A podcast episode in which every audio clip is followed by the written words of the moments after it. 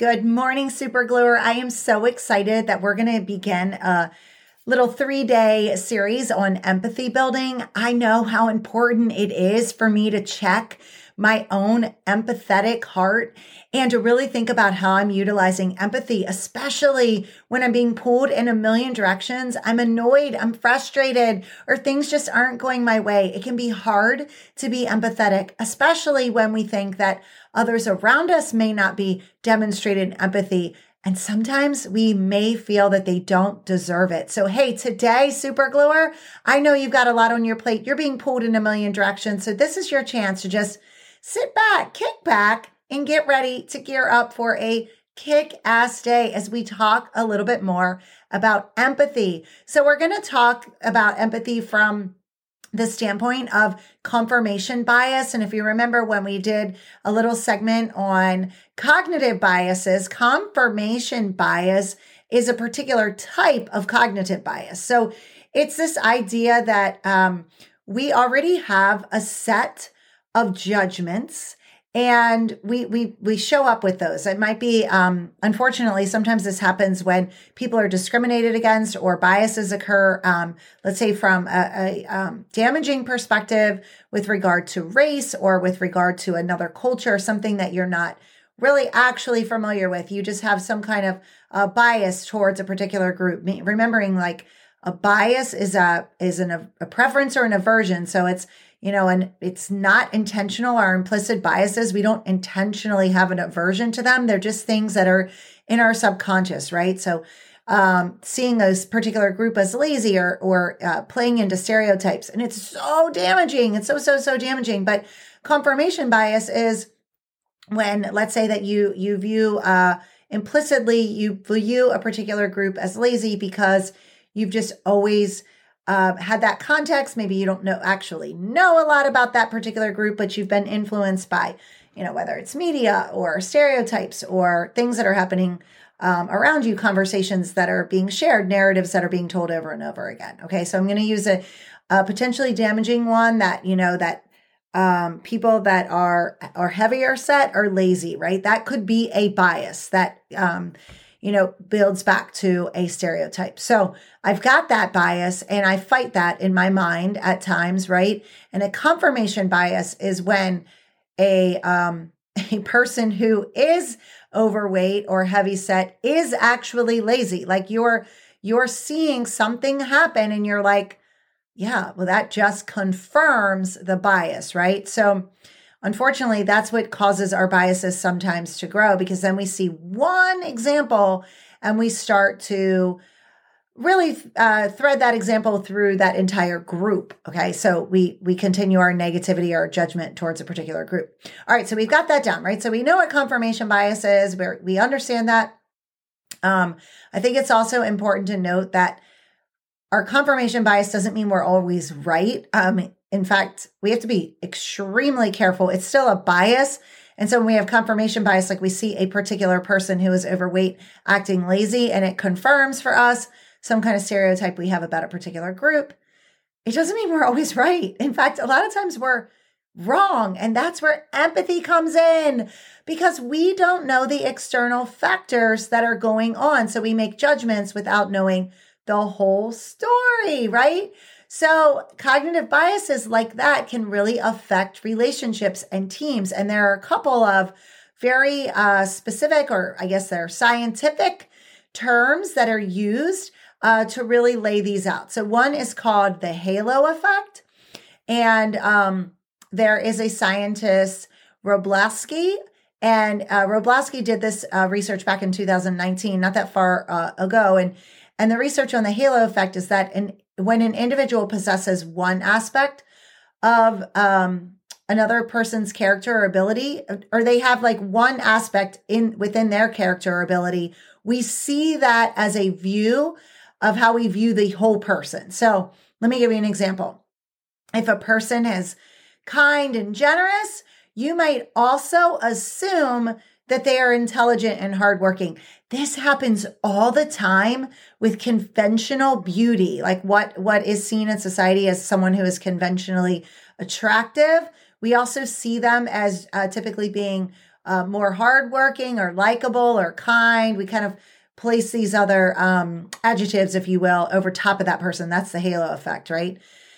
So, um, obviously, we know that's not true. I mean, it could be true, but we can't begin to make these judgments. So, there's also this uh, one that's called the curse of knowledge. And this is when once an individual knows something, that knowledge appears obvious. So, like, you get really excited about something that you know to be true and accurate and a way of doing something that's efficient or science, science, something that's scientific um, or proven in research and then you just assume that everyone else knows that. And so sometimes it's really difficult um, to have empathy in those moments because you're just walking on the premise that you think obviously everyone else knows.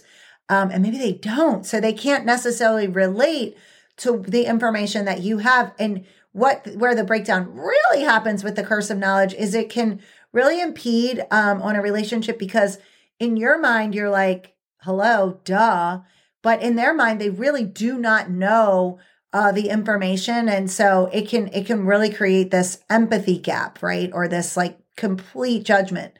Um and it's important to note that that research comes from uh, two researchers heath and heath. And they were doing this study back in 2016 about how people relate to each other uh, and and translates to the curse of knowledge. Anyway the the other one is called the empathy gap and this is where individuals in a certain state of mind find it difficult to understand and support others who are in a different state of mind. So, like, let's say that, um, I don't know, like you are absolutely in love with, let's say, your job, okay? And you find complete meaning in it. And you're like, this is amazing. This place is amazing. And what we're doing here is awesome. Well, it can be hard for you then to understand or comprehend why someone else is struggling because you're like, what? You know, you don't see it that way. And you so far don't you're so far from seeing it any other way that you, you know, you have that empathy gap that begins to form, right? So um these things, oh my God, I, want to say, I struggle with all of these. I always, okay, going back to the halo effect, I always feel like when someone is kind, um, and they're like generous in their words and kind or they're affirming, I'm always just like, I, I definitely place the halo effect on them. Like, yeah, they're everything. They're all these other things. Of course, they're probably the best at their job or they know the most or they, like, I just see them in a positive light. And it, there's nothing wrong with that, except for sometimes I guess what's wrong necess- is not really wrong, but it's not necessarily wrong, but it's just more of like where we can get lost in really seeing reality, right?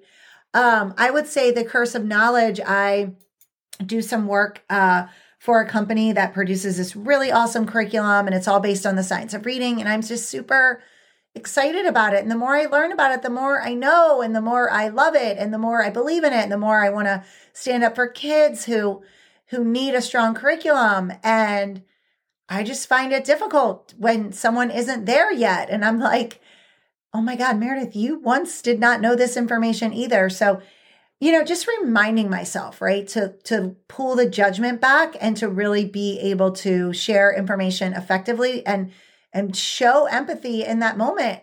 Um, and then I think the empathy gap comes up so much too when, you know, especially um you know, if you feel like you really see the value in something and you've tried to, so I will give you an example of this. I have a family member and I feel like I want to try to help them with something related to their health.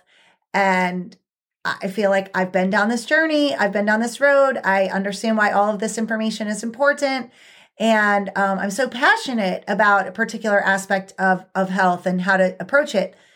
And I just find that like they complicate it and they don't listen. And I'm getting to the point where the empathy gap is created because I'm like, I just have a hard time understanding why you're not getting it because I've we've talked about this, you know? So um, and that can be particularly amped up when we're under stress too, or we're just like, I think I do want to note that when we are stressed out, we lose empathy a little bit more. So be aware of that. I know I am much more empathetic when I am feeling good about where I am in life and things are kind of flowing for me and I'm more patient in that regard and so on and so forth. All right, so we are going to jump into a quick scripture today because it is so important that we rely, at least for me, I will say, and I always say, you know, please come to this uh, podcast from any faith story, any any background, any um, belief system, and you are welcome here. For me, it's so important that I always go back to the scripture because it helps me to think about being like the person of Jesus and really lining myself up to being the person of Jesus. I'm going to fail at that. I know that. I'm a human, but that's what I'm working towards when I'm thinking of building empathy. And when we think about the principles of Jesus, this is like really what were we taught or what did he teach us? What does he continue to teach us? Um, and with regard to empathy, I think this is uh, so, so important. So, rendering service with goodwill as to the Lord and not to man comes from Ephesians 6 7. And it's really about rendering service with goodwill, meaning like I am doing this for the good of the community. I'm doing this for the good of others. I am laying down my own uh, knowledge and my own, you know, righteousness and my own being right, you know, which is often why we cannot be as empathetic. Um, so we're rendering service with goodwill as to the Lord and not to man. In Ephesians 6 7, we're reminded of that.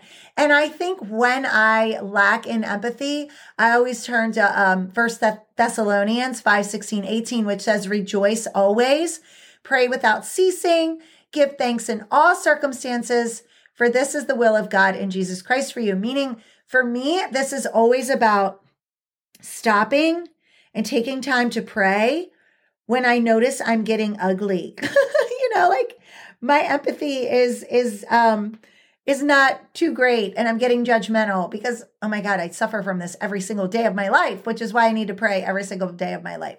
So if you would join me in a quick morning prayer. Hey Father God, I love you so much. I thank you so so much for shaping me every day. I thank you for forgiving me for all the times I'm so judgmental. Oh my goodness. Thank you for forgiving me.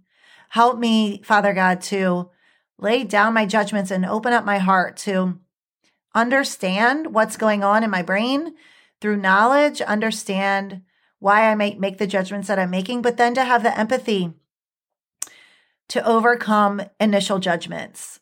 Lord, you and I both know I struggle in this area, and I'm so sorry for all of the judgments that I impose unnecessarily. And I just ask you to wash my heart clean and allow me to start fresh with this new day. Lord, I ask for a special blessing over every super gluer that they will live out each day with an empathetic heart, that they will show up to schools and offices and in their homes and to the field hockey field and all the places that they will go, all the places that they will be super gluers today, that they can be a little bit more empathetic too. Lord, I know that you don't expect perfection from us, that in your image, we are already enough. And that when we mess up and we act like humans who make judgments, you still love us. And I so appreciate that. But I'm going to strive to do better today. In Jesus' name, amen. Hey, super get out there and have a kick ass day. Bye.